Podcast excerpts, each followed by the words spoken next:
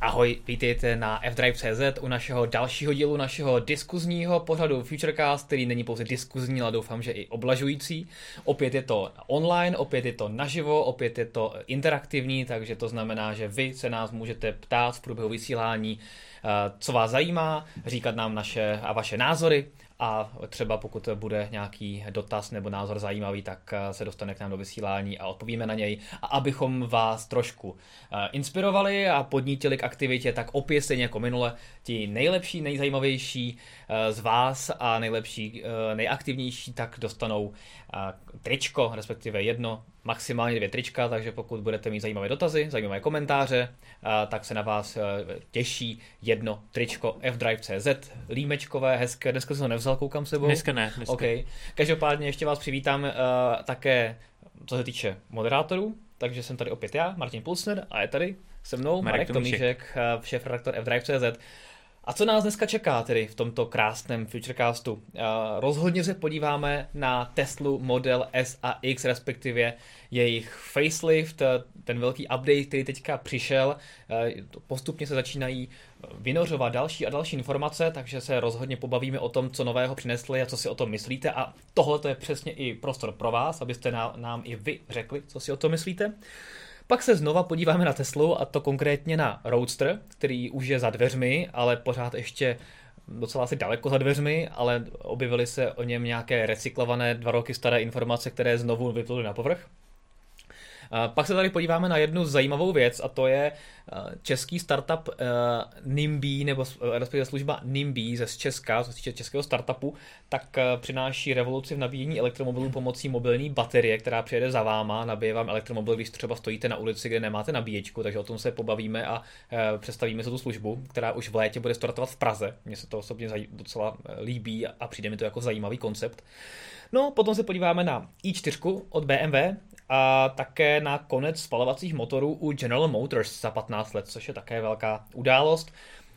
Vyhodnotíme si a vyhlásíme vítěze naší minulé soutěže s nejrychlejší Tesla tečka cé zet, takže rozhodně se dívejte, abyste se dozvěděli, kdo vyhrál voucher na zážitkovou jízdu, respektive slevu ze zážitkové jízdy.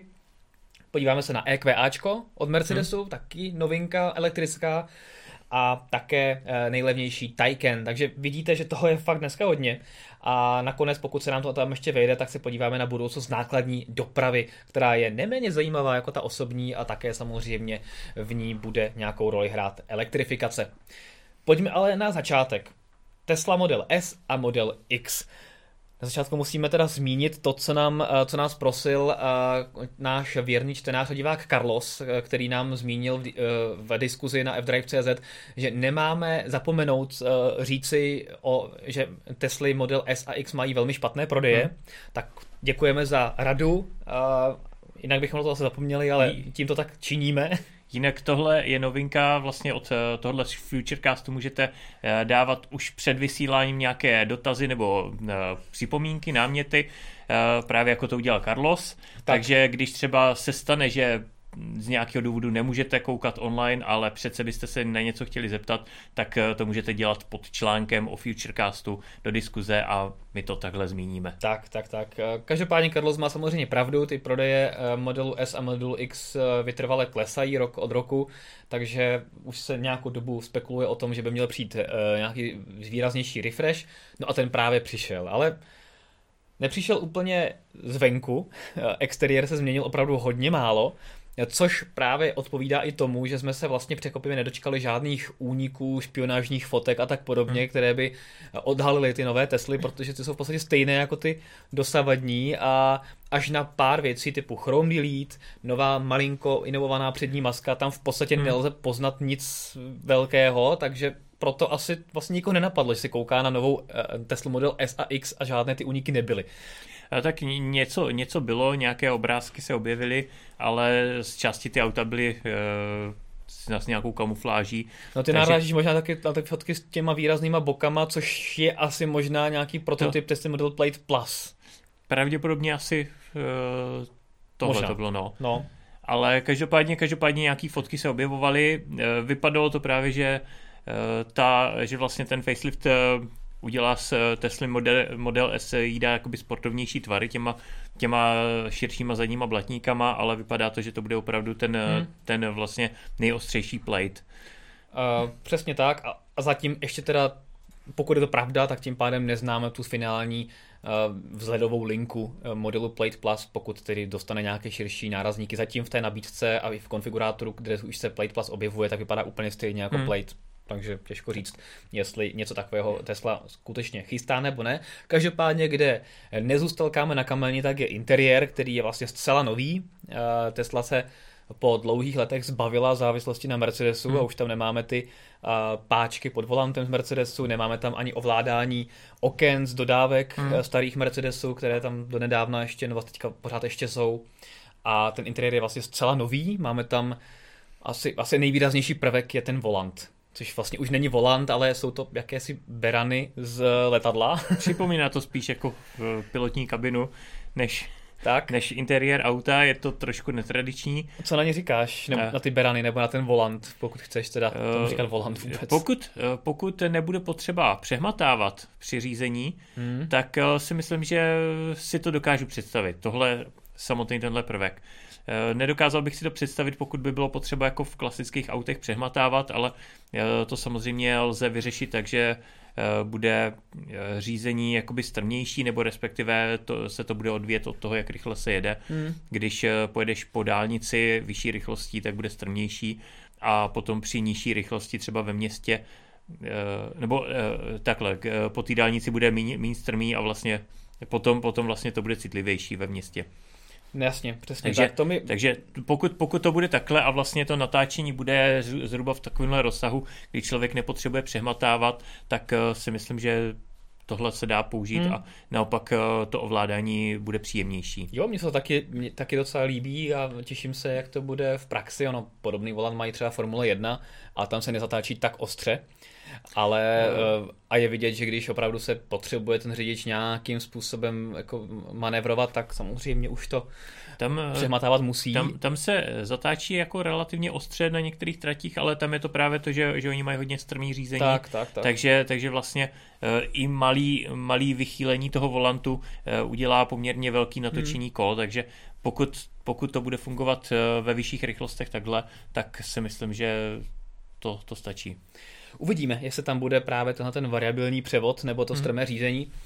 Já jsem tomu úplně nevěřil, že se to objeví i v evropských modelech, pořád tomu úplně nevěřím. Na druhou stranu, teďka asi chceš říct to, to Holandsko, tak že nej, nejdřív máme se, určitou nejdřív, naději. Nejdřív se jí objevily nějaké obrázky, nevím úplně, jak vznikly, kde tam byl klasický volant hmm. v tom novém interiéru. No to je údajně někdo vykopal v kódu té stránky teslácké a postnul ty obrázky na Reddit, hmm. ale...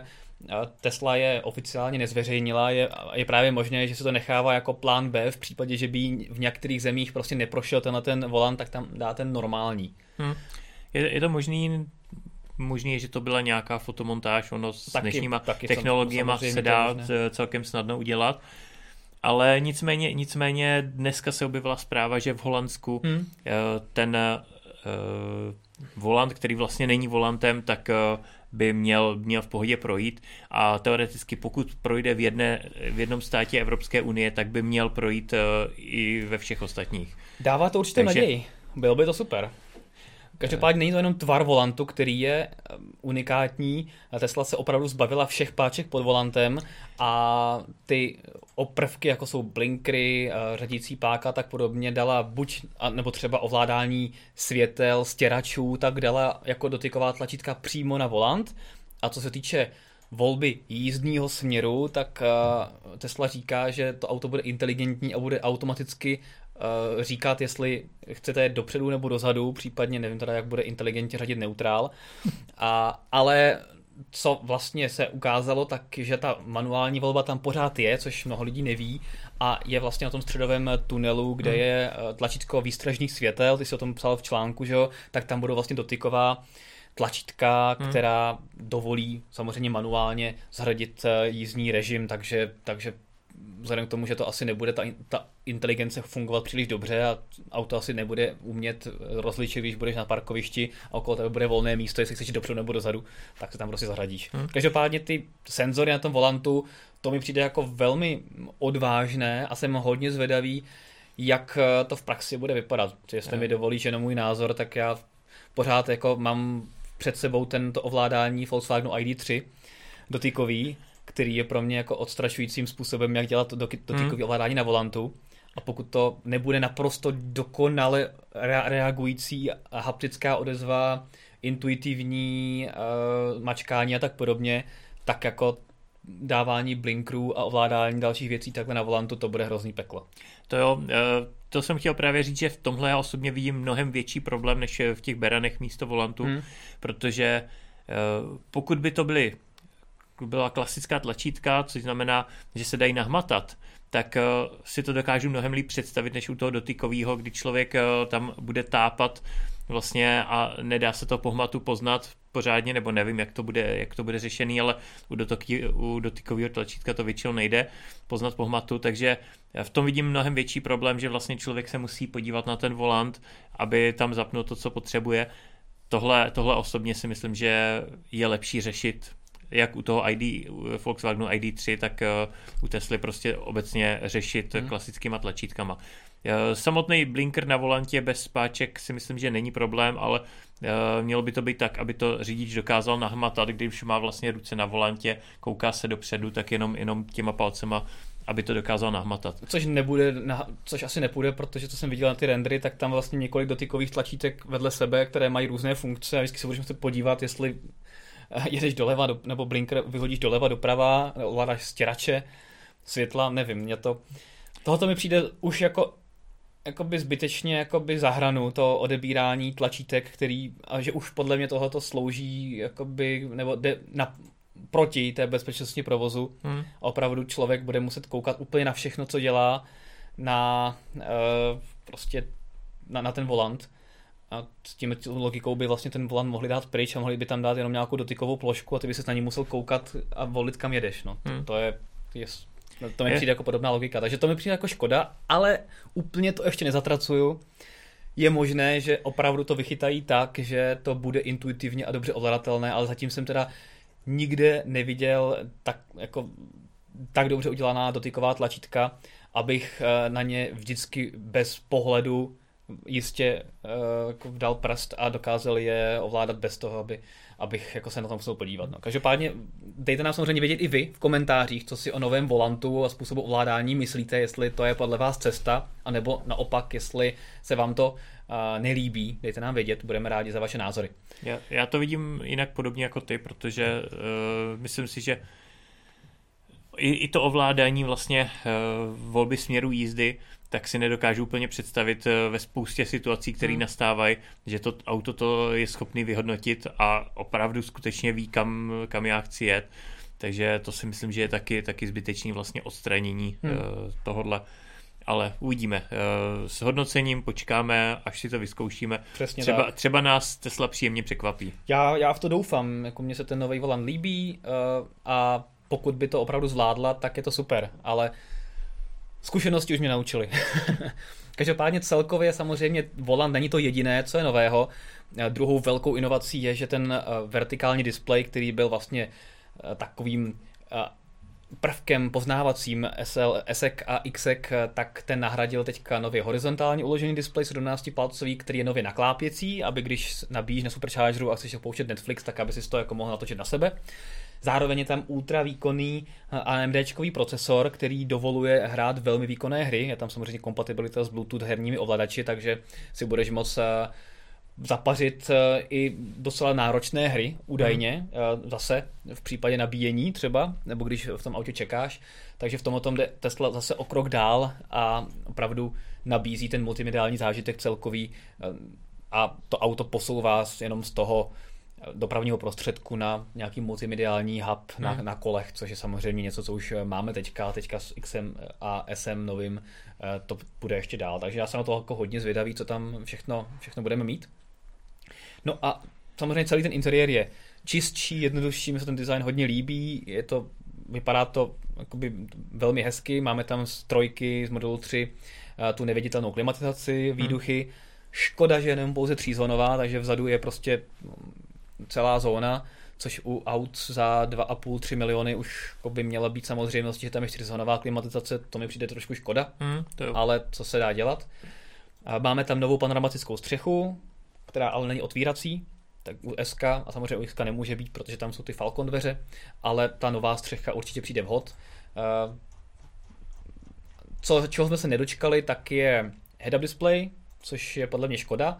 Na druhou stranu oproti trojce a Y Tesla nechala zachovanou tu kapličku před řidičem a je tam, máme tam normální dvanáctipalcový displej s novou grafikou, ale máme ho tam, takže pro konzervativnější uživatele nebude potřeba až tak moc změnit pohled a celkové ovládání auta, protože hmm. tam bude pořád ten klasický displej.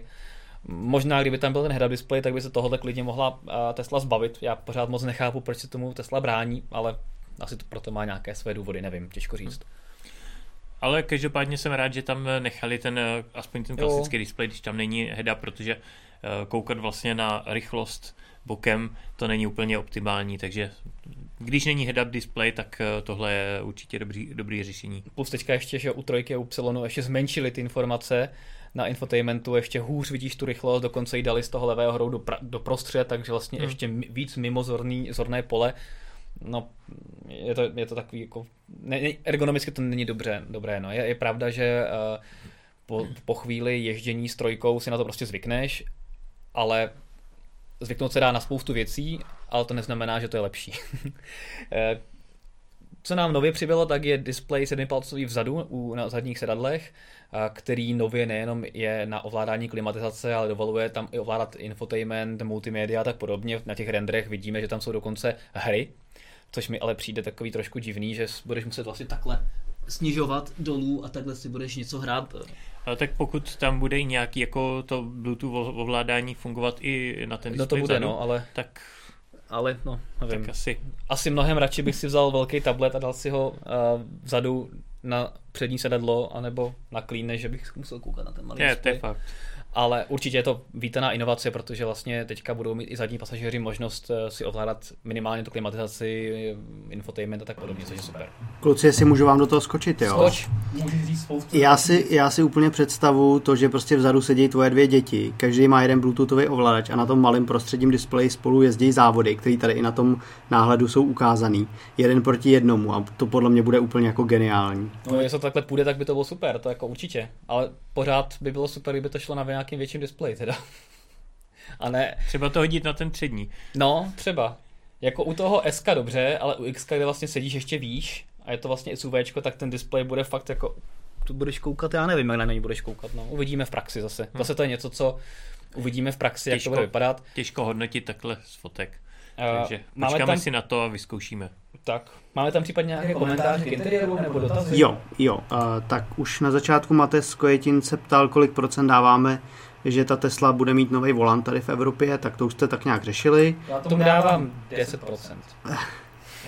Já, já bych to viděl padesát na padesát, Fakt? Protože potom uh, nedával jsem tomu tak velkou šanci, ale potom, co se objevilo dneska, si říkám, že by to mohlo být reálný, tak padesát na padesát uvidíme. Já jenom dodám, že nový Tesly dorazí do Evropy až v září, takže osm měsíců, dlouhá doba, takže je možné, že se spoustu věcí ještě pohne, no uvidíme.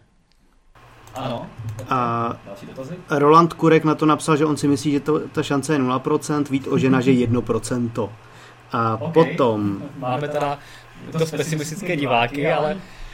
Jsem koukám největší optimista tady. Ale tak zase na druhou stranu berme to tak, že taky virtuální zpětní zrcátka taky byly mnoha mnoho let pouze jako v konceptech aut ve všech jakoby výstavách. Mělo to vlastně Volkswagen, to měl na tom svým futuristickým uh, hybridu tehdy, nevím, jak se to jmenovalo už, X L jedna. Jo, X L jedna, no. A vlastně sériové, masově to teďka prošťouchnul e-tron a taky se to dá. Takže třeba hmm. to prošťouchne. Pak s tím přišla Honda E.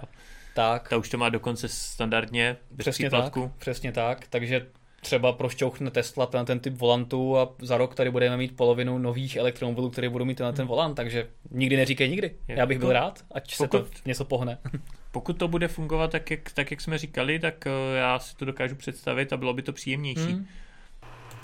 Ano. No, potom uh, Michal Janata píše, že to, že zmizely páčka, jsou tam senzory, podle něj cesta špatným směrem, to jste taky říkali. Potom Matěj Kojetín uh, psal, že ta zadní obrazovka se mu moc líbí, ale že by se hrozně bál při nakládání nějakého nákladu, nebo když tam děti budou blbnout, aby to nerozkopali a nepromáčkali. Tak. Jo, to, to, kop, to kopání bude asi blbý, no. To jsem já tady kopnul do mikrofonu. No vidíš, když tady měl displej, tak ho tady rozkopeš. Takže jako jízda ve třech bude zajímavá.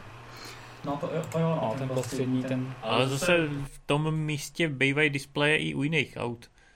No ale ne, tak trošku, trošku, trošku vejš, je fakt trošku, že trošku tady to je vejš, opravdu no. Jako tam, kde máš nohy, tož mi jako, no, nevím, uvidíme. Tak, ještě tady máme, uh, Michal Jan se ptá, kde se bude aktivovat autopilot teďka. To bylo, to bylo, myslím, těma dotykovýma tlačítkama na volantě. Asi na volantu, no. Že, že tam jedno, jestli si to dobře pamatuju, tak jedno z těch tlačítek nebo některé tlačítka tam byly jako pro, pro autopilota. Ale... Můžeme na to podívat, na ten volant, no, ale, ale určitě kde jinde by to bylo, hmm. no. Teďka se to vlastně aktivuje tou páčku tempomatu a vzhledem k tomu, že tempomat se nám... Myslím, že na té pravé straně volantu... Na pravé straně volantu vidím mikrofon, stěrače a klaxon. Hmm, tak. tak nevím. Tak uvidíme. Oni ty rendry jsou takový všelijaký, protože třeba na těch rendrech úplně chybí ten volič převodovky na tom středním tunelu a, a je tam, takže já si myslím, že uh, tohleto ještě Tesla sama nějak jako upřesní, co tam vlastně všechno bude a, a jak je u Tesly zvykem, tak ty věci tak postupně probublávají a dělá se tomu takový virální marketing hezky, hmm. takže uvidíme, co tam všechno bude. Každopádně určitě, jako, skoro určitě na volantu. Uh, Štefan Tahun má úplně super nápad, že vlastně, abys nemusel mačkat ty dotykový tlačítka na volantu, tak by třeba ovládání směrovek mohli dát do hlasového as... No, to by mohli, no, to je pravda. Ale, ale blbý je, že blbý je, že třeba v češtině ten hlasový asistent pořád nefunguje, takže hmm. nějaký jako pokyny bys musel všechny říkat v angličtině, no. Tak když se člověk naučí anglicky, tak pak může jezdit s Teslou. To jo, no, to může, no. Blbý je, že třeba vyslovování názvu ulic v češtině nebo volání kontaktů českých. Třeba, nevím, jak bych třeba v angličtině řekl, jako volat Marek Tomíšek, nevím, jestli by mi rozuměla, nevím. Asi ne. Spíš si představ, že jedeš ve městě, furt někam odbočuješ a furt říkáš doprava, doprava, doleva, aby to blikalo, víš? A teďka si to představ, když budeš mít třeba nějaký hovor v autě. A toho budeš říkat doleva, doprava, za trup, trup, ještě silnějc trup. No, nevím. Další komentáře nebo uh, názory? Ne, dobře. Petr říká, že jich tam je víc, ale že máme pokračovat. No, uh, co samozřejmě interiér, to je jedna věc, ten se mi docela líbí. Uh, exteriér skoro žádné změny. Zase, zase za mě, podle mě ten exteriér je tak nadčasový, jo? Že ty změny jo? nepotřebuje.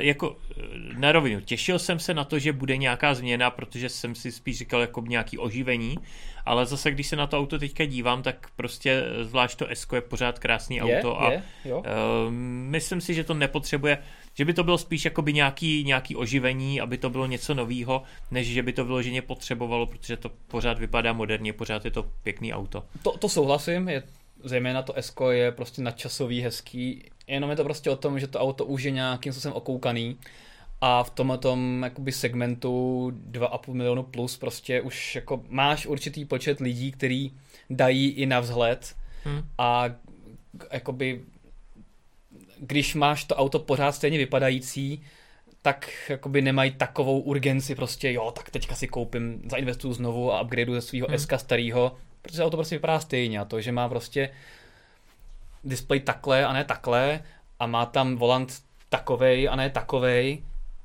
tak ho jako nevím, jestli ho to jako třeba donutí k upgradeu, kdežto kdyby to auto vypadalo nějak úplně peckovně jako hodně jinak, tak si řekne jo, tak tohle to stojí, prostě a. má to prostě metrik světla, úplně novou přední masku, má to široký blatníky, vypadá to prostě dobře, ten plate nejenom, že výborně jede, ale i výborně prostě agresivně vypadá, tak by to třeba ho to pochťouchlo té investici znova. Takže já si myslím, že tohleto je možná taková jako proměrná, promarněná šance. Na druhou stranu souhlasím s tebou, že ty auta fakt vypadají dobře a ten uh, update výraznější vlastně ani moc nepotřebujou.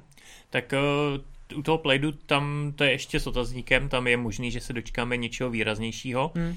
u toho Plaid Plus, tak. Ale co se týče, co se týče jakoby těch klasických, tak možná Tesla k tomu záměrně takhle přistupuje právě, aby lidi se nezbavovali těch, těch aut, který už mají už mají díl, protože samozřejmě čím díl to auto mám, tím ekologičtěji se chovám. To auto, pokud se nemusí vyrobit, tak samozřejmě no. se ušetří, pokud to auto vydrží nějakou dobu jezdit, tak to jako bylo by možná, to hezké, ale... Možná je to, možná je to takhle cíl, spíš chtějí nahrazovat jakoby to. Ty spalováky, ale když už někdo tu Teslu má, tak a funguje mu dobře, tak ať si ji nechá. Jasně. Tak třeba možná, možná proto se do toho tak jako nehrnou do tý, do toho oživení, aby to vypadalo jinak a prostě... Byl by to hezký cíl, ale Tesla je přece jenom automobilka a vydělává tím, že ty auta prodává. To, to je pravda, takže ale... prostě potřebuje, a vzhledem k tomu, že ty prodeje S a X jsou fakt špatný, tak ty auta prostě potřebuje prodávat. Já si myslím, že nepotřebuje, protože potřebuje prodávat hlavně trojky a ypsilonka, mm-hmm. a ty se prodávají dobře. No to jo, to, to, jo. Jsou, to jsou ty objemovky, které reálně nahrazují ty spalováky. S a X si koupí někdo, kdo chce větší, větší, dražší, výkonnější auto s dalším dojezdem. Takže já si myslím, že tolik nepotřebuje a třeba minule, myslím, že jsme tady mluvili o té nové strategii Renaultu, který vlastně taky e, se zaměřuje i na to, aby se těch aut nemuselo tolik vyrábět, aby tam byly jakoby e, větší e, možný upgradey, upgradey vlastně toho auta, případně výmě, výměna baterie za větší, ale aby zkrátka se ušetřilo, ušetřili i ty emise na té výrobě. Hmm. Takže pokud k tomu Tesla přistupuje takhle, tak... E, Za mě, za mě správný krok, protože to je skutečně ekologické chování, než, než když si někdo koupí za rok zase nový auto, protože má jinak tvarovaný světla, jinak tvarovanou masku. Hele, nechci ti brát iluze, bylo by fajn, kdyby to tak bylo, ale myslím si, že, že asi ne. Každopádně, co, co mě teda ještě, než se posuneme k nějakým těm verzím, tak co ještě není jasné, tak je... jak to bude s nabíjením, protože současně X K, S K jsou omezený docela hodně tím, že mají už vlastně jenom ten starý teslácký konektor typ dva a na nových Superchargerech verze tři, respektive na všech ostatních stanicích, kde je vlastně C C S, tak musí používat ten nepraktický adaptér, který omezuje nabíjecí výkon na sto čtyřicet kilowattů, což jako hmm. není žádná hitparáda. A, a v těch nových renderech je, je vidět, že ta, ta zadní světla mají stejný tvar, tím pádem by se tam to C C S asi nevešlo. Takže mě docela zajímá, jak to vlastně bude vyřešené, jestli buď představí nějaký adaptér, který teda dovoluje používat i vyšší výkony, což je jako jedna z možností, anebo ty rendery, které vidíme, tak jsou zatím americké rendery a evropská verze bude mít třeba trošku jakoby širší box světla nebo něco podobného a to C C S tam bude, uvidíme. To si, to si nemyslím, že by byl takový velký rozdíl mezi americkou a evropskou verzí, hmm. protože při těch relativně malých objemech výroby toho auta si myslím, že Tesla se snaží dělat co nejméně změn, aby, aby vlastně ta výroba byla efektivnější. A máš pravdu, že tohle, tuhle otázku jsem si dával taky, protože zkrátka do toho současného umístění, kde vlastně to nabíjení je, tak tam není prostor dát C C S ko. No. Takže, takže uvidíme, jak, jak to bude vypadat. To by mi každopádně přišlo jako velká škoda a promarněná šance udělat to nabíjení komfortnější, protože hmm. kdyby to bylo jenom otázka jako nabíjecí stanic z třetích stran, tak bych řekl, OK, tak whatever, mají Superchargery, ale, už, ale i to, že pro vlastní Supercharger verze tři musíš použít adaptér, tak to prostě mi přijde takový jako zbytečný, že prostě musíš z kufru vytahovat prostě adaptér, připínat to tam, máš tam další prvek, se který musíš manipulovat. Nevím, no. Byla by to škoda, takže já doufám opravdu v to, že tam ten C C S nakonec nějak bude, že se nějak jako někdy vyvrbí, ale uvidíme, no. Taky, taky v to doufám, protože to by mi dávalo smysl při... A v podstatě je to jedna z těch věcí, který jsem nejvíc čekal na té modernizaci, že už konečně... A ono ne, víš? Že už konečně vlastně Tesla přejde, když, když už vlastně na té na té V tři má C C S ko, hmm. tak že vlastně i na těhle svých prémiových modelech to C C S použije taky. Jasně. Protože to, to, je, to je takový asi, co mi na tom nej, nejvíc vadí, že, že v podstatě, když, si, když bych si koupil prémiový, prémiový auto, ne trojku levnou, ale prostě koupím si S ko hmm. a nemů, nemůžu využít vlastně ty největší výhody uh, té trojky. Je to, je to tak, no. Taky, taky to bych to úplně nechápal, ale uvidíme, jak to v reálu bude. Já tady mám uh, pár věcí z chatu. Mm-hmm. Swaggy P píše, že dneska schválně zkoušel nepoužívat horní uh, část volantu a že to bylo v pohodě, takže si myslí, že to bude jenom o zvyku. OK. A potom All Mobile píše docela zajímavý dotaz, jestli je nějaká vysněná funkce nebo vlastnost, kterou bychom v té nové Tesle chtěli, ale kterou nepředstavili. No za mě rozhodně head-up display, ten mi tam hodně chybí. A to, to C C S ko. C C S ko, čtyřzvonová klimatizace. Některým lidem vím v této kategorii, že chybí uh, masážní sedačky. Nově tam teda dali odvětrávaný uh, sedačky, které teďka vlastně Teslám hodně chyběly, což na tom premium segmentu bylo takový na pováženou, tak teďka už jsou zpátky. Oni teda byli úplně na začátku, když Tesla brala sedačky od Mercedesu, tak byly odvětrávaný, pak začaly dělat sedačky sami a už odvětrávaný nebyly a teďka už se jsou. Takže to mi osobně vůbec nechybí, ale někomu by to chybět mohlo, takže tyhle ty asi čtyři věci bych tam jako relativně rád jako viděl, no, ale... A otvírací střecha, to by mi hrozně chybělo. Za mě teda. Ale to není, jako, to není killer feature, ale přijde mi jako zvláštní, co tam není. Bez tý bych si obešel, ale uh, asi to C C S ko za mě a head-up display. No. No a pojďme se ještě rychle pobavit o verzích, protože to je samozřejmě taky velká změna. A původní schéma long range a performance se změnilo. Zůstal základní long range model, u S K i X K se zdražil asi čtvrt milionu, docela hodně, fakt ten nárůst ceny tam je vysoký a s tím, že základní dojezd třeba verze S long range je šest set šedesát tři kilometrů V L T P čkový a X má pět set osmdesát kilometrů, takže opravdu pěkná, pěkná dávka. Samozřejmě reálné dojezdy jsou někde jinde, ale už i tohle to vypadá krásně. No a potom se děly věci. Performance už nabídce vůbec není a je tam místo něj model Plaid. A to není ten model Plaid, který jsme uh, viděli na konci minulého roku, který Tesla hmm. ohlásila, ale je to prostě vlastně přejmenovaný Performance, ale už má tři motory. Uh, s tím, že třeba S K Plaid má zrychlení za dvě celé jedna vteřiny za, na sto kilometrů za hodinu a maximálku tři sta dvacet kilometrů za hodinu, takže neskutečný kalup. A má právě tři motory a už vlastně bude to druhé auto sériově vyráběné, které má tři motory, což je super. Já bych, já bych neřekl, že to je přejmenovaný uh, performance, performance, ale je to zkrátka něco mezi performance a tím Plaidem, který vlastně uh, Tesla představila na Battery Day, jestli se nepletu. Tak. Co je ale zajímavý, tak Plaid uh, můžeš mít i v, v, v, u X K, uh, takže X K Plaid uh, zrychlení za dvě celé šest vteřiny a taky má ty tři motory, což je super. No a vrchol nabídky bude potom Plaid Plus, který bude mít už ty nové baterky. Ty ostatní mají staré baterky, současné baterky, současnou techniku hmm. a Plaid Plus ten bude mít už nové baterky, dojezd přes osm set čtyřicet kilometrů, zrychlení pod dvě celé jedna vteřiny a taky tři motory. Ale toho se dočkáme až v samotném závěru roku dva tisíce dvacet jedna, asi v prosinci. Podle mého názoru se spíš bude jednat od začátek roku dva tisíce dvacet dva u nás v Česku, takže, takže to je ještě hodně, hodně daleko a minimálně rok si na tu nejostřejší verzi uh, počkáme a ta má stát tři miliony osm set tisíc korun krásných. A ta, tam je pro, podle mě to limitovaný právě tím, že jednak asi se na tom ještě dodělává nějaký vývoj a hlavně nástup výroby těch baterií čtyřicet šest osmdesát. Přesně tak, přesně tak. Protože pokud má mít ty nový baterie, tak se čeká na to, až se skutečně spustí výroba. Každopádně krásná, krásné technické specifikace, já se hodně těším, až se s Plaidem a s Plaid Plusem jako provezu, to bude opravdu nádherná dynamika. Uvidíme, uvidíme. Tesla naopak třeba neřekla, jestli udělala, ona teda řekla, že předělala baterku jako takovou, konstrukcí baterky, ale třeba neřekla nic o podvozku, co se týče jakoby inovace podvozku. Tam třeba víme, že uh, i když je S K Performance v přímce jako rychlejší než Tesla Model tři, tak Tesla Model tři si poměrně snadno namaže S K Performance na chleba na, na okruhu, protože je prostě agilnější, lehčí, obratnější a má lepší podvozek. S K už je přesto jenom větší auto a už ten podvozek je docela starý a už jako na tom okruhu dokáže jako Tesla trojka nalo, nalo, naložit S K pro hodně vteřin, hmm. takže jsem doufal, že třeba i v tomto ohledu se udějí nějaké změny, ale Tesla se tím nepochlubila, takže bych čekal, že asi bohužel ne.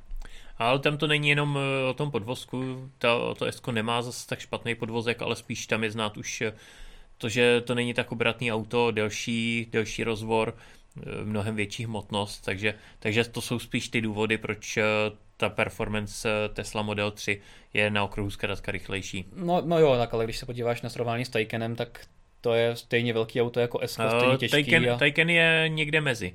Taycan, no. je, Taycan je velkostí někde mezi trojkou a S-kem. Pravda, že blíž k S-ku, ale přece jenom je to menší seš si, auto. Seš si jistý? Já jsem jo, si, teda jsem pod, si, jsem já si jistý, podívat no. na srovnání teda. Taycan je určitě někde mezi. No každopádně jako vo, ten je vlastně rychlejší než trojka a o hodně rychlejší než S-ko, takže hmm. je vidět, že když se ten podvozek udělá dobře, tak by to jako mohlo relativně schválně, jako schválně se podívej, jestli se ti to podaří už se, srovnat, už se tak právě se podívej na uh, hmotnost, rozdíl hmotnosti a... Uh, je úplně stejná, no. Stejná. Model S Performance má čtyři tisíce devět set sedmdesát milimetrů na délku a Taycan má čtyři tisíce devět set šedesát tři, to znamená o sedm milimetrů, ne, nula, co sedm milimetrů? Ano, o sedm milimetrů kratší, takže nic. A hmotnost performanceu je dva tisíce tři sta šestnáct Tesly a Taycan Turbo S, takže ta nejtěžší, nejvýkonnější varianta je dva tisíce dvě stě devadesát pět, takže hmm, rozdíl dvacet kilogramů. To je hodně podobný, to jsem čekal teda větší takže rozdíl. Takže to je vlastně úplně stejný auto, jenom prostě Taycan je výrazně rychlejší, i když... Hmm. Takže tam je prostě vidět, že ten podvozek jako fakt jako má do toho co říct. Hmm.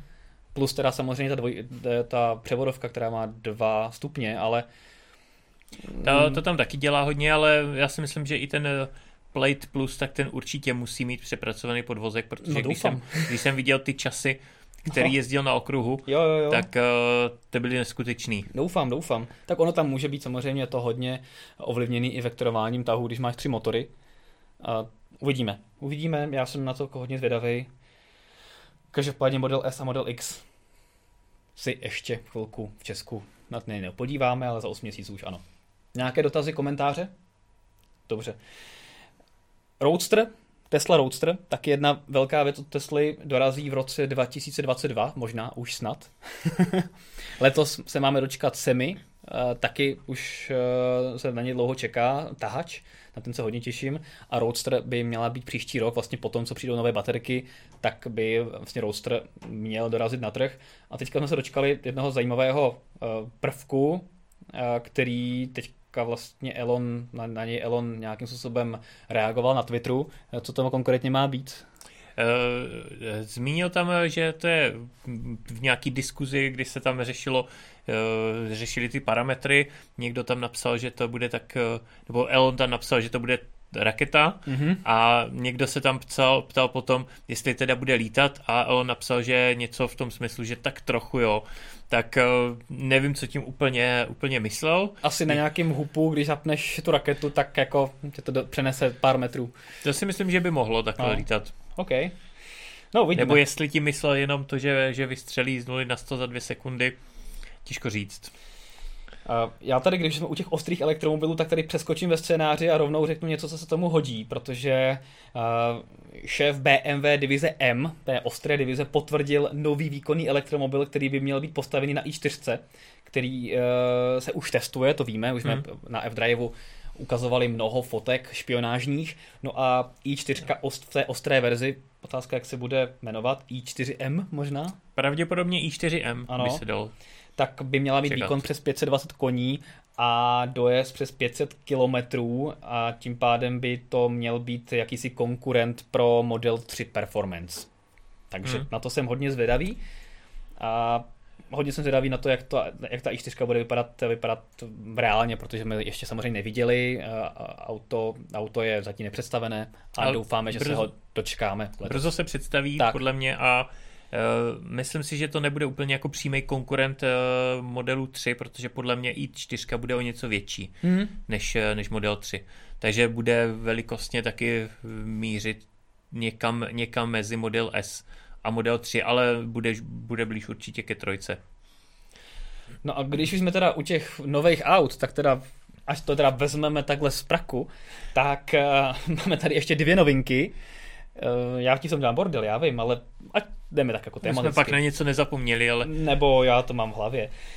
Tak máme tady novinku naopak od Porsche, který, které představilo nejméně výkonnou verzi Taycanu, který má nově pouze náhon na zadek a je samozřejmě nejlevnější a ale i tak to vypadá jako pěkné auto. Má cenu startující na dva celé dva miliony korun, takže docela na Porsche lidovka. Na takový a... auto docela pěkná cena, si myslím, výkon pořád je celkem slušný. tři sta až tři sta padesát kilowatthodin, respektive tři sta s tou základní baterkou, tři sta padesát kilowatthodin s tou větší baterkou s delším dojezdem. A myslím si, že... Vzhledově vypadá stejně, prakticky stejně jako, jako ostatní verze Taycanu. Super je, že tím, jak to má jenom náhod na zadek, tak by to měl a nižší výkon, tak by ten dojezd by se měl zvýšit, pokud se nemýlím. Teoreticky by měl, ale ty oficiální parametry udávají nižší dojezd, což mi jako úplně nehraje, hmm. ale to si budeme muset asi počkat na nějaký reálný... Na vyzkoušet náš test spotřeby, standardizovaný a dojezdu. Tak. A každopádně je fajn, že samozřejmě u té nejlevnější verze zůstalo zachováno to nejrychlejší nabíjení dvě stě sedmdesát kilowatthodin a všechny věci, které si můžeš dát do normálního Taycana, takže pokud někdo fakt nepotřebuje brutální výkon a chce prostě normální auto, který má ale fakt stále jako moc pěkný parametry, i ta základní verze se rozjede na stovku za pět celá čtyři vteřiny, tak to je jako úplně v pohodě. Pro běžný provoz, no, pokud no. člověk vyloženě nepotřebuje uh, závodit na sprintech s Ferrari a podobně, tak si myslím, že to tak ke svížnější a myslím si, že i hodně svížný jízdě stačí. A akorát ty jsi říkal, že má, že ta základní verze zachovala ten nabíjecí výkon, tak hmm. to je vlastně s tou větší baterií, protože no, ona jasný. se dělá vlastně se dvěma verzema tak, baterie tak, tak. a ta ze těch dva celé dva milionů, tak to je ta levnější s menší baterií a ta má dvě stě dvacet pět kilowatthodin Přesně nabíjecí tak. výkon. Přesně. Ale i tak, i tak za mě jako dost vysoký nabíjecí výkon. No uvidíme, za... za mě to je u Porsche dobrý krok, protože už takhle jsou ty prodeje Taycanů fakt překvapivě dobrý, je to vlastně nejprodávanější Porsche ze všech, hmm. a zatímco Panamera brutálně propadla v prodejích, tak Taycan ji vlastně nahradil a teďka si slavy nepamatuju, jedenáct tisíc kusů jich prodal jim loni. E, něco takového to bylo, jako poměrně, hodně, poměrně dost na, na Porsche a na auto, vlastně, který je takhle drahý. Vlastně za, začaly zaznívat hlasy z Porsche, že Panamera by měla přijít taky v elektrické verzi, hmm. protože Panamera v Taycan není úplně jako na úrovni Panamery, Panamera je větší, ale když asi vidějí ty to kanibalizování Taycanu na, na, pana, na Panameře, tak si říkají, že asi elektrická Panamera by měla co nabídnout na trhu. No tak už se testuje vlastně Taycan s baťohem takový hmm. to, a Taycan Gran Turismo. No. Takže ten bude vlastně praktičtější než standardní Taycan, to by mohlo samozřejmě dál skanibalizovat prodeje Panamery a proslýchá se, že se připravuje také elektrická verze devět set jedenáct legendární, něco hmm. podobného, což by bylo opravdu prá- krásný. No nic, takže Taycan si budete moct koupit i pokud máte jenom dva celé dva milionu, což se hodí určitě. A co bude výrazně levnější, tak je nový Mercedes-Benz E Q A, máme tady takové německé okénko, B M W, potom tady máme Mercedes a ještě jsme tady měli teďka Porsche, takže všechno zastoupeno hezky. A EQAčko je nejmenší elektrický Mercedes, začíná se prodávat ve verzi E Q A dvě stě padesát s předním náhonem pouze a výkonem sto čtyřicet kilowatthodin, ale v plánu je i už oznámená verze čtyři krát čtyři, hmm. s, samozřejmě s náhonem na obě nápravy a s tím, že základní cenovka té verze E Q A dvě stě padesát s předním náhonem je jedna celá dvacet pět milionů korun, což je celkem jako na Mercedes fajn. Ale akorát to asi bude hloubit. To je otázka, jak to, jak to bude vypadat, ale myslím si, že na elektromobil od Mercedesu, elektromobil téhle velikosti, to není špatná cena. A jsem zvědavý teda na, na, ten, na tu výkonnější verzi, protože tady tady vlastně jenom sto čtyřicet kilowatthodin, protože má pohon předních kol a podle mě už stejně víc než tenhle výkon ta přední náprava u elektromobilu není schopná přenést, když je tam víc, tak většinou to auto při rozjezdu hrabe a už to zkrátka není ono. Tak, takže, takže si myslím, že tam dali to, to maximum, co se dá ještě jakž tak využít na té přední nápravě a ta výkonnější verze má mít přes dvě stě kilowatthodin, pohon všech kol a má mít i větší dojezd, takže bude mít větší baterii. Tato, ta základní má čtyři sta dvacet šest kilometrů a ta výkonnější má mít přes pět set kilometrů. Což už je pěkný. Což, což u toho městského crossoveru, protože i Mercedes se netají tím, že to je primárně do města okolí auto, městský crossover, tak si myslím, že to jsou velice pěkný hodnoty dojezdu. A ona i ta cena není vůbec špatná. Já tady, když se koukám do konfigurátoru na Mercedes-Benz G L A, což je vlastně auto, ze kterého EQAčko vychází, hmm. vlastně malý crossover městský, tak ve verzi G L A dvě stě dvacet D, což je verze, která má taky sto čtyřicet kilowattů, tak stojí v základu milion padesát tři tisíc, takže tam je rozdíl nějaký necelé dvě stě tisíc, což při autě téhleté velikosti hmm. a prémiové cenovky a není vůbec špatné. Já se vsadím, že EQAčko bude mít malinko lepší základní výbavu než to spalovací GLAčko. Většinou to tak bývá, že elektromobily, elektromobily mají tak něco navíc ve výbavě. Takže si myslím, že ten uh, model bude uh, velmi, velmi blízko tomu spalovacímu, což by hmm. mohlo opravdu ty prodeje velmi nakopnout. Takže to ostatně vidíme i u i tři, která je cenově velmi zajímavá, a když ji porovnáme s třeba jedničkou, BMWčkem, tak, ty, tak cenově ten rozdíl tam v podstatě skoro není. Tak tam se to nedá úplně porovnávat, no, protože je jednička, auto, no. jednička bé em vé je něco jiného než i tři. Ne, no, ale ale, ale tady, tady vlastně EQAčko versus G L A, tak to je v rozměrově vlastně stejná karosérie, takže, takže to se opravdu porovnávat dá. To je v podstatě, dá se říct, že EQAčko je jiná motorizace GLAčka. Je to tak, akorát je tam ta jiná přední maska elektrická. Hmm. Což tak máme i třeba u jiných elektromobilů typu Hyundai Kona, Kia, Kia Eniro a podobně. Tak, obecně to Mercedes předvedl i u EQCčka, což, hmm. je, což je upravený EQCčko, teda GLCčko, tak promiň. Ale tam, tam, tam těch úprav je podle mě víc. Jo, asi jo, no. Máme tady, Petře, nějaké komentáře k Mercedesu, Taycanu, Tesla Roadster, a nebo případně BMWčku i čtyři, nebo nějaké dotazy? Jo. Uh, All Mobile má docela vtipnou poznámku, že je paradoxní, že tohle Porsche bude pořád levnější než byt. A potom tady uh, Jan Švandrlík píše, že přijde mu, že všechny vozy, co zmiňujeme, nejsou lidové a že co má dělat on, který kupuje Fabie. No, tak si počká na dáčí, san, dáčí jak se to jmenuje? Spring, Spring, Spring. Která dorazí na, na jaře, a ta má stát podobně jako elektrický Citigo stálo, takže nějakých čtyři sta tisíc. E, přepočtu nějakých čtyři sta padesát tisíc, co vychází. No, zhruba. Takže, takže... Bez dotace. Ano, takže S... to máte dělat. Tak. Asi Bez... bohužel ta nabídka v té cenové kategorii nejnižší Uh, není velká a ještě nějakou dobu, velk, dobu nějak velká nebude. Uh, automobilky samozřejmě začínají od těch prémiovějších uh, cenovek, kde ty lidé jsou ochotní to za to zaplatit. Na druhou stranu vydáváme prostě elektrické verze dvě stě osm a tak podobně, to jsou auta kolem nějakých osm set tisíc, Opel Corsa E, ale pořád je to prostě dvojnásobek oproti jako stejnému spalovacímu autu, takže...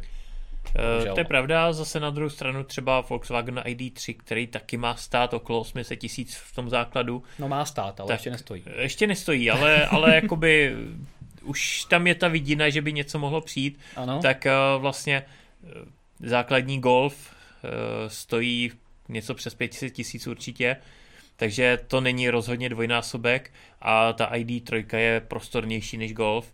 Takže, takže rozhodně nabídne víc než, víc než ten Golf, byť, byť je stejně velká, prakticky dokonce o něco menší, tak vevnitř díky té elektrické koncepci má víc prostoru.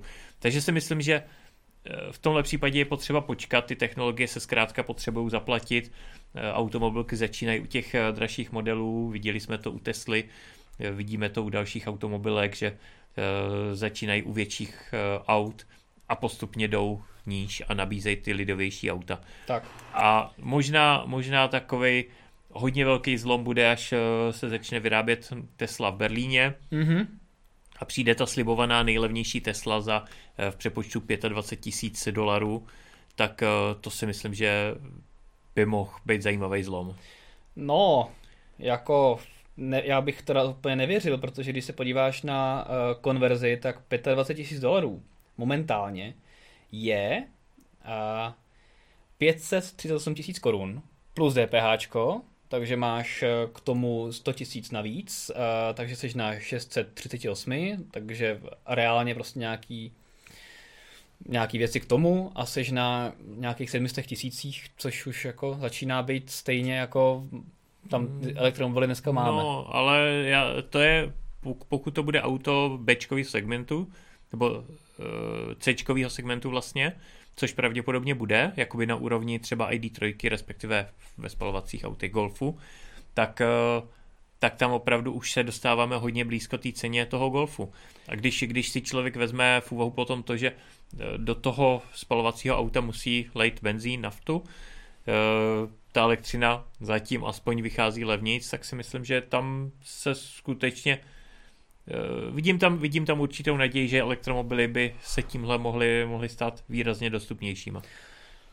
Já, bo, já jako po tom, co vím, že Tesla slibovala relativně hezkou cenu u trojky a zatím nám stojí jako základní model v Evropě, ano, je to tím, že se to, že se to dováží, ale stojí nám nějakých jedna celá tři mega, hmm. tak... V Americe ta cena je výrazně je, no, ale... dostupnější a myslím si, že to je právě tím dovozem, protože tam jsou obrovský náklady na ten dovoz, jsou tam nějaký cla a podobně, takže právě, právě ten zlom podle mě bude, až se začne vyrábět v Berlíně. Hmm. A samozřejmě potom ty baterie čtyřicet šest osmdesát, až se začnou používat, taky mají zlevnit výrobu, takže je tam, je tam víc faktorů, který to ovlivňují, ale zkrátka u té Tesly teďka ty ceny budou vyšší, ale myslím si, že až se začne vyrábět trojka a Y v Berlíně, tak ty ceny trojky taky půjdou dolů oproti tomu, za, za kolik je máme teď. Každopádně teďka se dívám a nejlevnější Tesla Model tři v Americe stojí osm set tisíc korun v přepočtu hmm. bez DPHčka, takže plus DPHčko a jsme na milionu. Na milionu a u nás o tři sta tisíc víc. No. Takže si myslím, že, myslím si, že by se k těm cenám, které jsou teďka v Americe, mohly přiblížit, až se začnou vyrábět tady. Doufám, doufám. By to a to už by bylo hodně zajímavý. Hmm? Na auto téhle kategorie. Je to tak. Tak, no, abych vás tady... vrátil zpátky uh, k EQAčku, tak uh, uživatel Z H píše komentář, že dobíjení sto kilowattů, stejně jako I D tři sto kilowattů, je prostě zklamání pro něj. No, ano, je to pravda, že to nabíjení Mercedesu, nech, nechci říct nejde, ale drží se v tom tom trochu zpátky a je to možná trošku škoda. Je to asi způsobeno i tím, že to auto má trošku menší baterku, tím pádem ten výkon tam by tam neměl být, ne, jako neměl být takový, ale ano, je to pravda, očekával bych u toho auta ten výkon nějakých sto dvacet až sto třicet třeba aspoň, to je, je to pravda, no. Každopádně zase celkově je to nadprůměr a jsou auta, které jsou podobné velikosti a mají i nižší nabíjecí výkon a čekal bych i, že ta výkonnější verze, která je slíbená, takže bude mít vyšší nabíjecí výkon. Takže já si myslím, že na tom úplně tak špatně ty Mercedesy nejsou. Máš pravdu, že se drží třeba trochu zpátky oproti jiným automobilkám, ale možná vědí, proč, ví, proč to dělá. Tak ono, uvidíme, to číslo maximálního výkonu je jako sice hezká věc, ale potom realita může být jiná a pokud ta nabíjecí křivka bude dostatečně plochá a ten výkon sto kilowattů si to auto nechá prostě velmi dlouho, tak to může být paradoxně mnohem lepší, než tam mít prostě papírový maximální výkon sto padesát kilowattů, který potom ale spadne, že jo. Pokud možná, možná divák naráží na Teslu Model tři, která má jako dvě stě padesát kilowattů maximum, ale to udrží prostě za úplně perfektně ideálních podmínek třeba jenom minutu nebo ani to ne, půl minuty a pak to zase rychle klesá a ten průměrný nabíjecí výkon je výrazně, výrazně níž, takže tam jsou jako dva přístupy, takže jako papírově to může mít sice, tam můžou udělat ten jako pík, ok, máme sto padesát kilowattů a hnedka to schodit dolů, ale jako, pak to jako reálně vlastně k ničemu. Mě teďka napadlo, že vlastně minulý týden jsem testoval Mercedes A dvě stě padesát E, což je plug-in hybrid, mm-hmm. který má jako jeden z mála plug-in hybridů rychlo nabíjení a strašně mě překvapilo, že když jsem ho vzal na Ionity, tak si tam ten maximální výkon drží prakticky do konce nabíjení. Mm-hmm. Takže tam to není nabíjecí křivka, ale nabíjecí přímka, která, která v podstatě se, se to nehnulo a drželo se to pořád na těch dvacet kilowattů, lehce na dvacet kilowattů. Mm-hmm. Takže tam je udávaný maximální výkon dvacet čtyři kilowattů, ale ještě v devadesát devět procent jsem tam měl dvacet kilowattů. Hmm. Takže... To už si nabil rychle. Takže jsem nabil rychle a zkrátka, pokud to Mercedes udělá takhle, jako to má u plug-in hybridu, nebo se k tomu aspoň přiblíží, tak to není, jak si říkal, o tom maximálním výkonu, ale, ale o tom, o té křivce, o tom tvaru té křivky, protože co by mnohý elektromobily za to dali, kdyby se v devadesát devět procent nabíjeli dvacet čtyři kilowattů. Hmm, to je pravda. Ano, Petře? Ne, ok, to tak jako chystal. Chci vyhlásit soutěž, anebo si dáme tu zajímavou inovaci z českého startupu ohledně nabíjení baterek? Tak možná tu soutěž a jo, potom... tak chceš si vyhlásit? Uh, můžu, můžu tak jo, vyhlásit. Teďka, abys... Takže... Já tě to jenom... uvedu, protože minule jsme soutěžili o voucher na zážitkovou jízdu od nejrychlejší Tesla tečka cé zet v hodnotě tisíc korun, aby si mohli vyzkoušet brutální zrychlení nejrychlejší Tesla Model S Performance. To je teďka vlastně už uh, není nejnovější, ale ještě pár měsíců bude nejnovější na trhu. e, nejrychlejší. Uh, no, ani nejnovější potom už, protože už bude Plaid. Tak, ale, ale zatím, zatím, je, zatím nejrychlejší. je nejrychlejší a zatím je nejnovější. A jak to bylo s otázkou a kdo vyhrál teda? Ta otázka zněla, co všechno je zahrnuté v, slu- v ceně služeb nejrychlejší řidič a nejrychlejší spolujezdec, a byly, byly tam čtyři možnosti A, B, C, D a správná uh, možnost byla C, že v ceně je ta zážitková jízda, uh, dostanete k tomu video a tištěnou fotografii. Taková ta... No, taková nějaká. Asi něco takového. No. A e, správně odpovědělo jenom jedenáct lidí, mm-hmm. a e, jedním ze těch, e, kdo správně odpověděli, byl i e, výherce trička z minulého dílu. No tak ten takže, se rozšíří. A ten výrku. Byl dokonce vylosován. Takže, takže vlastně se opět potvrdilo, že se vyplatí koukat online, protože koukal online a vyhrál. Takže výhercem se stává Jan T. Uh-huh.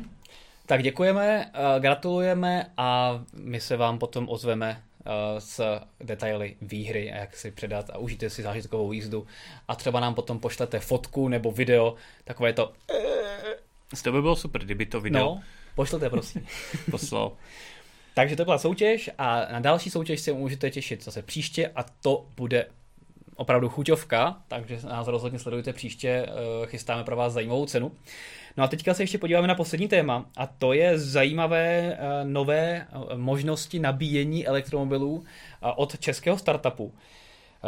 Ta nová služba se jmenuje Nimbee, nebo respektive bude jmenovat Nimbee a ve zkratce jde vlastně o mobilní baterii s rychlonabíjením, která přijede za tebou na místo, kde parkuješ svůj elektromobil a když ho parkuješ někde, kde třeba není nabíječka a potřebuješ hnedka třeba po schůzce jet někam dál a nemáš čas hledat nějakou nabíječku a trávit čas nabíjením, tak ta nabíječka vlastně přijede za tebou a nabíje tě. Hmm.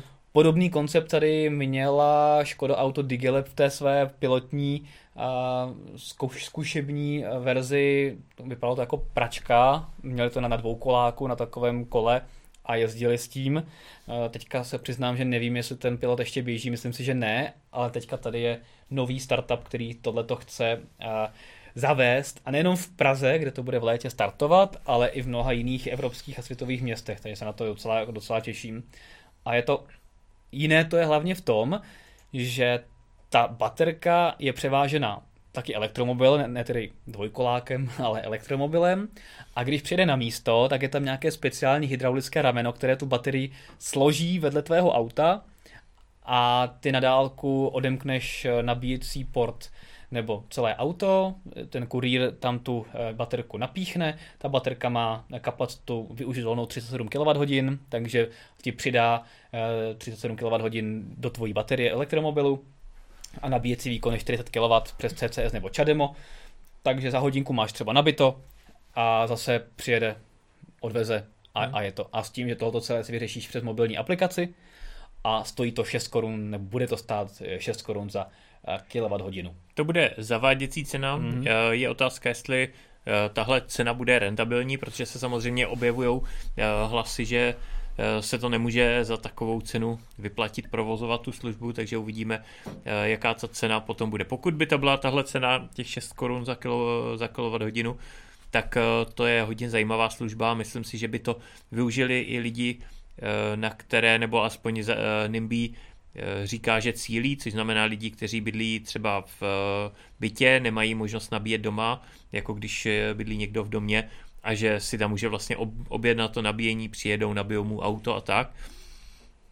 Takže to si myslím, že za tuhle cenu, pokud by to byly, bylo těch šest korun za kilowatthodinu, tak by to ještě dávalo smysl. Hmm.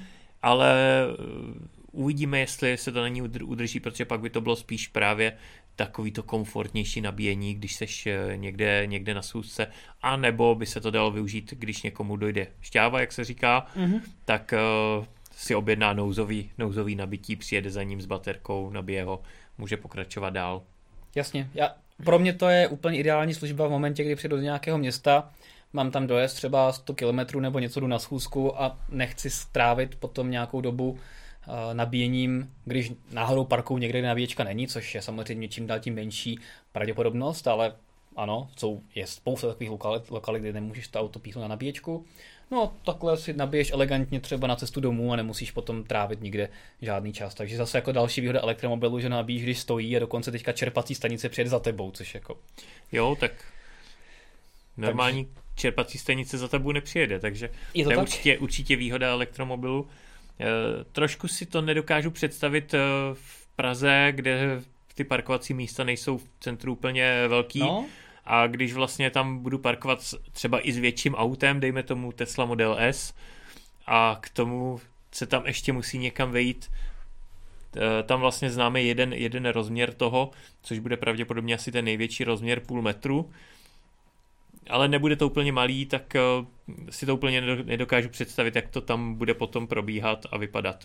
Jasně, přesně to mě taky napadlo, jak to bude s, tou, s tím hydraulickým ramenem a skládáním baterky. Viděl jsem, že se objevily komentáři i, že jsou zvědaví, jak dlouho ty baterky u těch aut vydrží, než to někdo šlohne.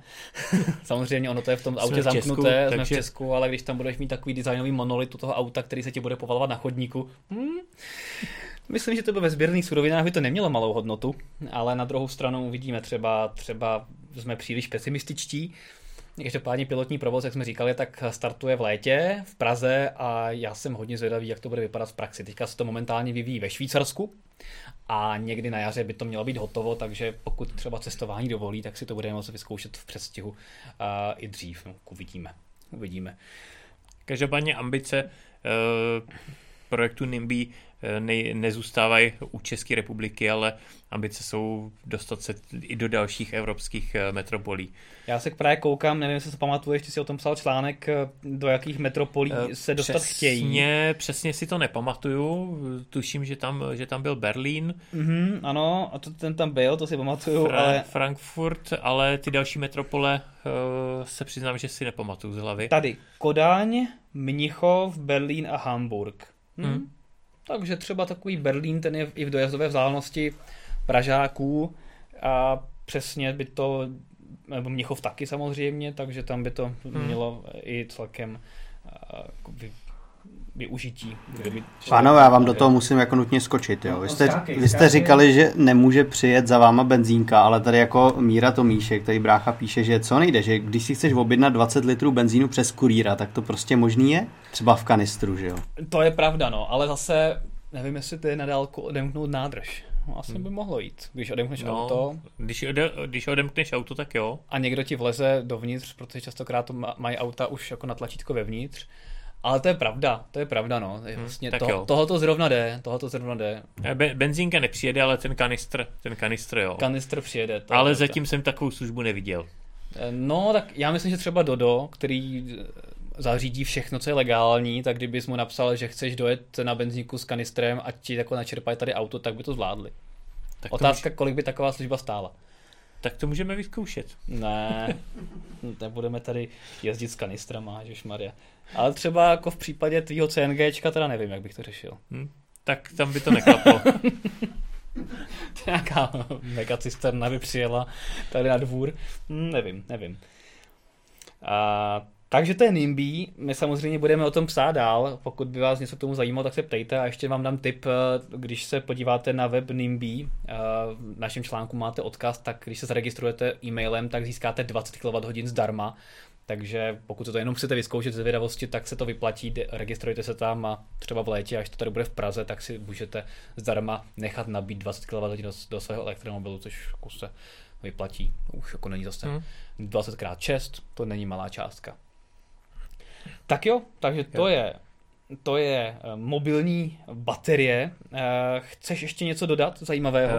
Ještě se objevila zajímavá informace ohledně nákladní dopravy, ano. Protože to jsme tady v minulých dílech o tom párkrát diskutovali, jak to vlastně bude vypadat v případě nákladní dopravy. Tam jsme se přikláněli spíš k tomu, že to bude vodík.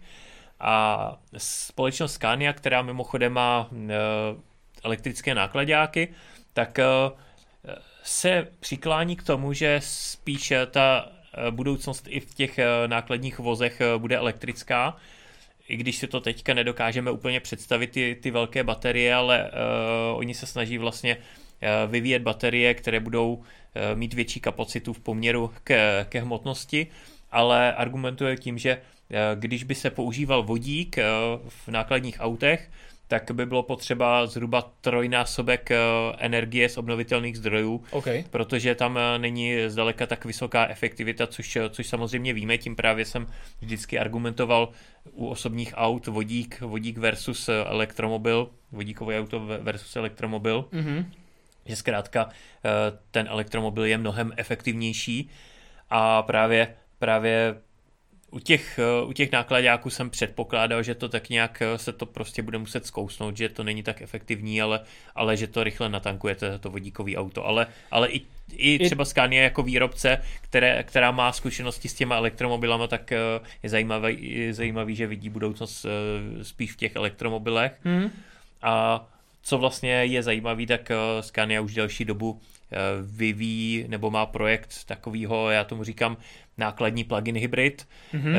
Nákladák netráví tolik času někde, že by někde stál, aby měl možnost se nabíjet, jako já třeba teďka jsem přijel plug-in hybridem. A... No, já když teda vidím ty odstavné parkoviště kamionů v noci, tak teda bych uh, úplně netvrdil, že nemají. Jo, ale museli by mít poměrně vysoký výkon, aby se stihli nabít a tak, aby to mělo smysl. To už jsme tady vlastně řešili jednou. To jsme tady je, řešili, no, je, takže to bych asi, když tak si pušte, pustit jeden z minulých Futurecastů, tam jsme to řešili, ale každopádně Každopádně právě mě zaujaly ty plug-in hybridy kamionový, protože oni je mají s trolejí, že vlastně se nabíjí na, na určitých úsecích dálnicí, dálnic, jede normálně třeba na naftu, dokážu si představit, že by to jelo třeba i na el en gé to auto, i když takový asi ještě, ještě nejsou, ale že by to, že to jelo třeba na, na el en gé a když přijede na tu dálnici, kde je ta trolej, tak vlastně vytáhne, vytáhne trolej, připojí se a v tu chvíli jede na, na elektřinu. Takže taková jakoby jiná forma plug-in hybridu, protože... Takový jiný trolejbus. Hm, já, tady, já tady teďka stojím na nabíjecí stanici, přijel jsem, dal jsem auto nabíjet plug-in hybrid a vlastně odjedu a ty, ty nákladáky vlastně nemají tu baterii tak velkou a, a využívají vlastně tu instantní energii přímo z té tro, troleje. Hm. Takže takový trolej kamion. Trolej kamion. No, ještě mít ty troleje teda na těch dálnicích. Ale třeba v Německu si myslel, myslím, že tam se staví elektrifikované dálnice. Mají maj vlastně ve, ve Švédsku, tam byla první mm. a v Německu už mají taky nějaký, nějaký zkušební úsek a právě do Německa teďka, teďka nedávno uh, putuje, šlo zase dalších, myslím, že sedm, sedm těch tahačů na nějaký ten testovací projekt, což mi přijde jako docela zajímavá možnost. Tak to, to bylo to zajímavý, auto... až bude možnost testování se to vyzkoušet, viď? To jo, to Ty máš řidičák na, na, na kamion, takže to uh, já mám na nákladák jenom. Já nemůžu zatím táhnout ten návěs, takže mě by museli půjčit samotného tahače. A tak to, to by, pak, to by pak šlo. No. Jo, tak... A někdy by byl ten návěs prázdnej, ne, tak nemůžeš, jo? Ani kdyby byl prázdnej. Musel Ani... by vážit sedm set padesát kilogramů, tak... což takový se asi nedělají, takový návěsy. Hmm, takový nějaký papírový. Takže to asi ne. Každopádně zajímavý koncept. Je jako super, že se tohleto uh, po... hne dopředu a není to jenom o Tesle semi, ale i o dalších výrobcích, kteří už elektrické kamiony nebo elektrifikované už na silnicích mají. I elektrické. I elektrické, přesně Nebo ne, ne přímo kamiony, ale nákladáky. Tak, tak, tak. Elektrifikované. Takže i v tomto směru se ty věci hývou kupředu, což je super. Nějaké komentáře na mobilní nabíjení Nimbee anebo elektrifikované kamiony? Jo, Matěj Kojetín píše, že například on má ve Fiatu nádrž bez zámku už od výrobce. No, no, jak ten Fiat starý? To bude asi ten problém. A jinak, jinak nic. No, tak je pravda, že u starších aut to prostě neřešíš, no. Hm. Odemkneš nebo otevřeš nádrž, napumpuješ a je to. Každopádně teďka, když jsem viděl, jak vždycky říkají ty fronty, nebo jak říkají, že to nabíjení elektromobilů trvá dlouho, tak teďka jsem viděl, jel jsem okolo Štěrbohol a viděl jsem ohromnou frontu aut na Tank Ono, hmm, tam. kde tam bylo ve frontě asi deset aut na každý stojan, takže pokud si dáme, že jako jedno auto tankuje tak jako tři až pět minut, tak, no, tak, mám, tak jako si tam počkáš třeba jako necelou hodinku, nebo půl hodinku, aspoň dobře, tak půl hodinku si počkáš na to, než se do tebe dostane řada a to už bys některými elektromobily dá, měl dávno nabito a odjížděl. To je pravda. Jenomže Tank Ono je prostě o ceně, takže tak. No s tím elektromobilem je to taky, taky o ceně. Je to tak. Každopádně tolik jenom zamyšlení na konci. Děkujeme za uh, sledování a teďka je mou milou povinností vyzvat a poprosit Petra, aby zase vyhodnotil uh, nejaktivnějšího uh, našeho uh, online diváka, kdo nám tady posílal nejzajímavější dotazy, respektive nejzajímavější komentáře a kdo od nás získá tričko. Jsem zvědavý, jestli ten to Petr vybere. On zatáce. Mě to, jako minule. Já jsem si právě říkal, že už bych si to měl začít psát, ať třeba nevybírám někoho do kolečka, ale uh, dneska mi nejze, nejaktivnější přišel právě Matěj Kojetín, je, jehož uh, Fiat mě tady začal zajímat, protože to je údajně Fiat z roku dva tisíce patnáct a nemá zámek na, na nádrži, což mi přijde vážně zvláštní. dva tisíce patnáct? No, to se musím schválně podívat, co to může být, ale uh, tak myslím si, že ten by si asi zatlač, zasloužil tričko, takže hmm. nám určitě pošli na e-mail, a který to je Tomíšek zavináč dvacet čtyři net tečka cz. Případně je v, na FDriveu dole v kontaktech. Tak. A už máme skladem i trička, co to byl, dva iks iks el? tři iks el už máme, tři iks el. Ale, ale pozor, už jenom jedno. Takže pokud uh, jste velký uživatel, tak když to řeknu kulantně, tak máme i touto velikost. Super, děkujeme za vaše komentáře, děkujeme za sledování, budeme rádi, když si dáte FDrive tečka cz na YouTube do odběru, abyste nepřišli o žádný další díl, nejenom Futurecastu, ale i další videí, které vydáváme. Teďka se třeba můžete dozvědět, co nového je u nabíjení u pražské energetiky, tak se mrkněte na moje video, co jsem vydával včera, protože tam těch změn je poměrně hodně, mají třeba i novou aplikaci, tak se mrkněte. No a budeme rádi, když nás budete sledovat také na sociálních sítích Facebook, Twitter a Instagram. A budu se těšit příští uh, Futurecast za dva týdny na sledování opět s námi dvěma, s Martinem a s Markem. Ahoj. Ahoj.